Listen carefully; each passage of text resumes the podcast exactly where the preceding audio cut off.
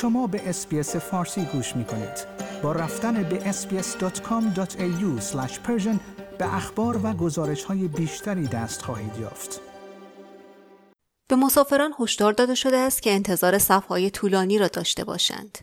با نزدیک شدن به عید پاک، مسافران استرالیایی که قصد سفر هوایی در تعطیلات را دارند، باید برای صف‌های طولانی در فرودگاه‌های اصلی در شلوغ‌ترین روزهای 2 سال اخیر آماده شوند.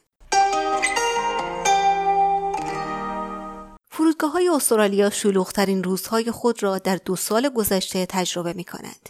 زیرا در بحبوحه‌ی کمبود مزمن کارکنان، هزاران نفر در تعطیلات آخر هفته عید پاک سفر هوایی خواهند داشت. از مسافران خواسته می‌شود برای پروازهای داخلی حداقل 2 ساعت زودتر به مقصد برسند و فرودگاه سیدنی می‌گوید که حدود 82,000 مسافر باید از گیت‌های امنیتی و باجه‌های پذیرش عبور کنند. فرودگاه سیدنی در تمام هفته به دلیل کمبود و غیبت کارکنان به دلیل عفونت‌های کووید 19 تحت فشار بوده است و در نتیجه صف‌های بسیار زیادی برای ورود به هواپیما ایجاد شده است. جف کالبرت، مدیرعامل فرودگاه سیدنی گفت: میدانم شنیدن این پیام دشوار است، اما 5 شنبه روز سخت دیگری برای مسافران خواهد بود و من می‌خواهم پیشاپیش از کسانی که راحت نخواهند بود عذرخواهی کنم. انتظار می‌رود فرودگاه‌های دیگر نیز در طول دوره تعطیلات مدارس با پشت هم بودن تعطیلات عید پاک و روز انزک تحت فشار فزاینده‌ای قرار بگیرند. همچنین پیشبینی می‌شود که نزدیک به 1,000,000 مسافر از فرودگاه سیدنی که بزرگترین مرکز مسافرتی داخلی و بین‌المللی استرالیاست، عبور کنند. مایکل کین، دبیر ملی اتحادیه کارگران حمل و نقل گفت که حمل کننده های چمدان، کارکنان زمینی و کارکنان امنیتی تحت فشار باور نکردنی قرار دارند. بسیاری از این کارگران به دلیل اینکه در شرکت های خارجی استخدام شده بودند و در نتیجه واجد شرایط پرداخت های جاب کیپر دولت فدرال نبودند، در آغاز قرنطینه ها شغل خود را از دست دادند.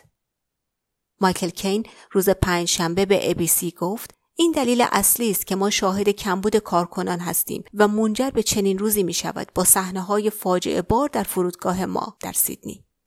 در حالی که او اذعان داشت غیبت به دلیل کووید 19 یک عامل مهم است، دولت موریسون را به دلیل عدم پرداخت‌های جاب کیپر به اکثر کارکنان فرودگاه سرزنش کرد.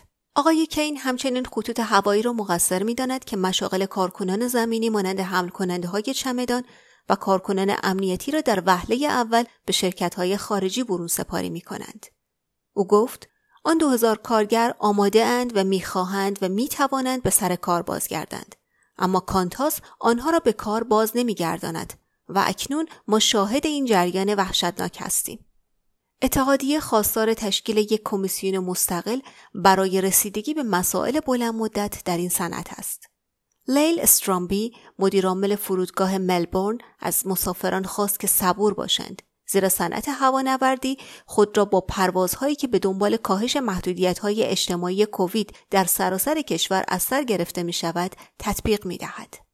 پیشبینی می شود که فرودگاه ملبورن طی 5 روز آینده شاهد 380,000 نفر مسافر باشد.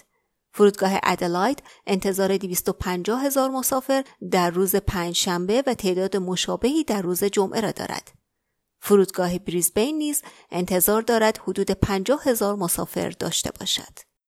شنوندگان عزیز، این پادکست رادیو SBS فارسی بود که من بهار قهرمانی آن را تقدیم حضورتان کردم.